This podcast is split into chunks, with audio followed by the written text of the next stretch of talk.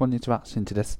このチャンネルでは、ズボラでめんどくさがいの私が実践する節約術や仕事を効率的に行うための実践方法を配信しています。はい、皆様いかがお過ごしでしょうかということでですね、まあ、ちょっと前回にもね、お話しいたしましたが、あの好きな、ね、歌の歌詞をお話ししました。はい。水田寺清子さんの365本のマーチということの歌の中のですね、幸せは歩いてこないから、だから歩いていくんだねといったようなフレーズですね。はい。行動することが大事と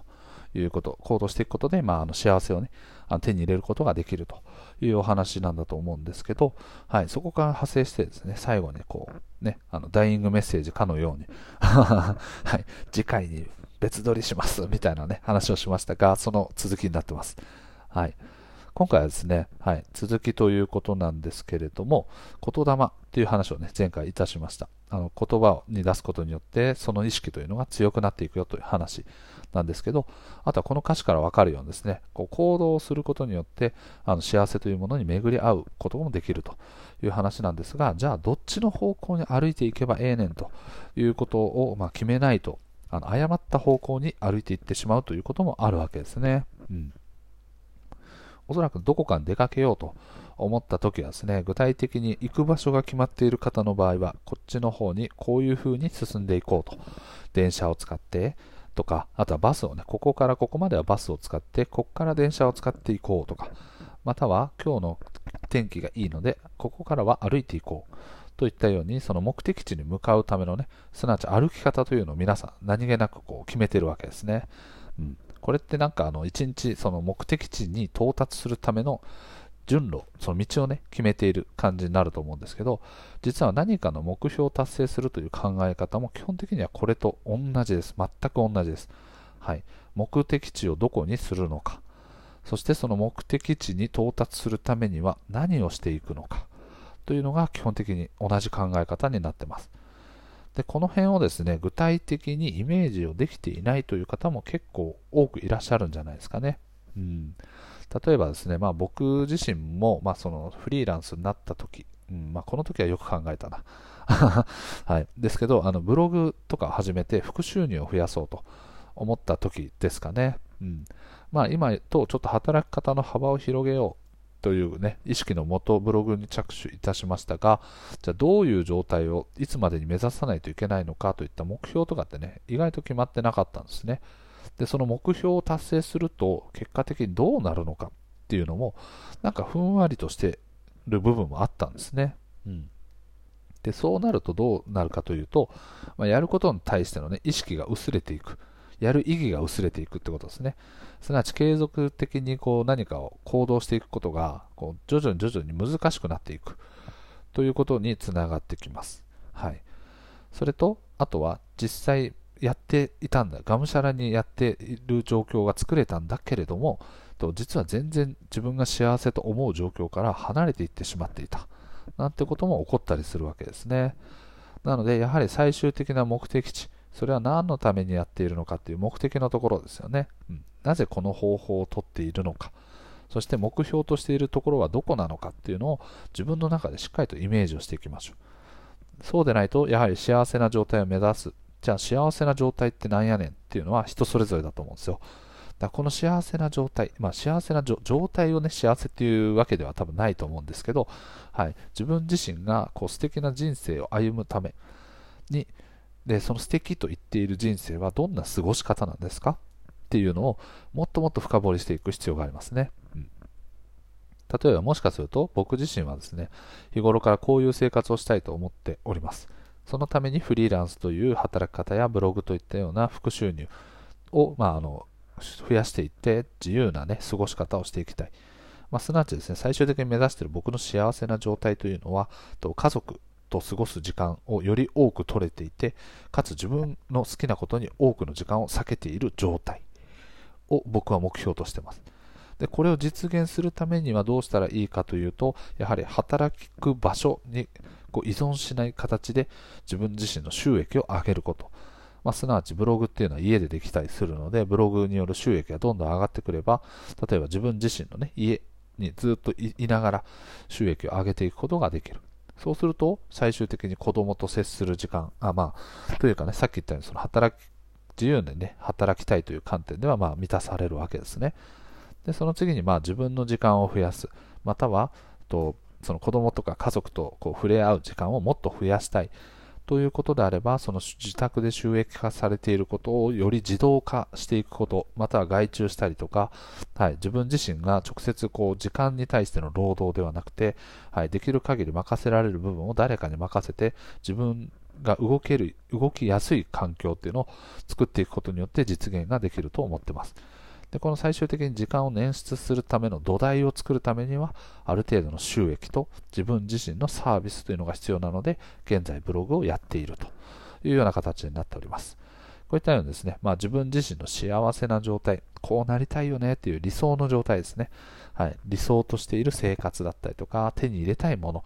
そういったものをより具体的にイメージをしていかないと歩く方向を間違えちゃいます。はい。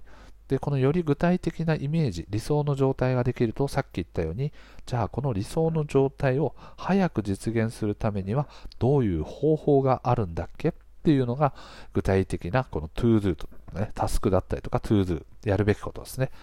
に落ちてくるわけですね。うん。まあ、あの、これはサービスとかで言うとね、多分 PDCA の、まあ、その施策とかね、企画とか、そういったものに値すると思うんですけど、はい、僕ら個人でね、考えていくと、そういったようなタスクだったりとか、そういうものに分類されてきます。うん、でそういうふうにバーッと洗い出したものの中からさらにとここの中からより早くより効果の高いものはどれなのかというのを自分で考えて、はい、最終的に選択をして実行していくというような、ね、流れになってます。なので、この理想の状態なくしてですね、何をやったらいいかっていうのも決まらないわけですね。どれが最も効率的で効果が高いものなのかというのも、そのゴールがないことにはわからないわけですね。うん。なので、このゴール、まあ、すなわち目標や理想の状態というものは、一番最初にですね、まあ、あのしっかりと考えていく必要があると思います。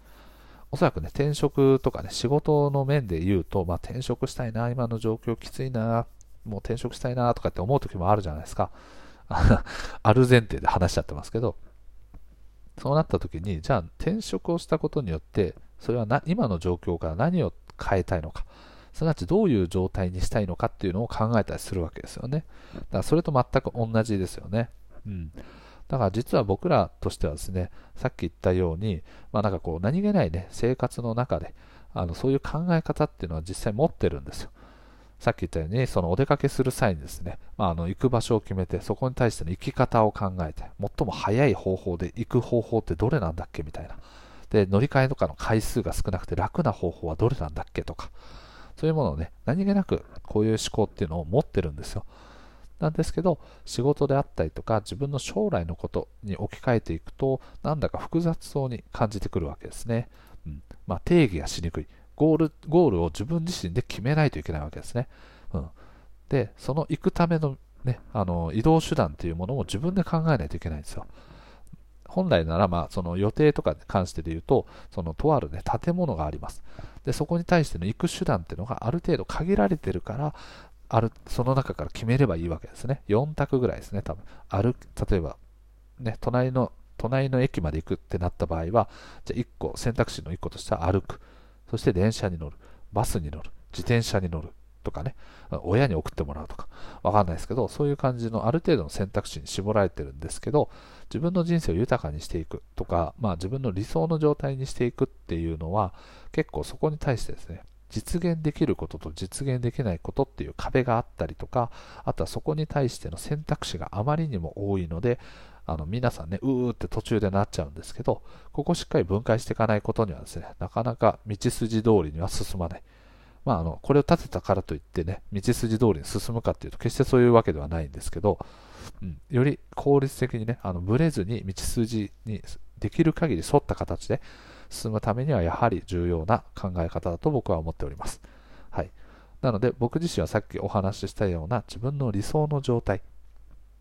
を目指してですね、あの今、毎日毎日の仕事をしていっております。うん、皆さんもですね、あの今、自分たちが何気なくやっている仕事であったりとか、プライベートの自分の好きな時間とか、そういったものをね、こうやっている時にふとちょっと考えてみて、これは自分の将来、ね、あの理想の状態に向かってなどれぐらい貢献しているのかとかね、うん、本当にこれって必要なことなのかなっていうのをゆっくりとね、こう考えながらやっていくといいんじゃないかなと思っております。なので今回のお話としてはですね、やはりこうゴール地点を作る。これがすごく重要ですよというお話をさせていただきました。はい。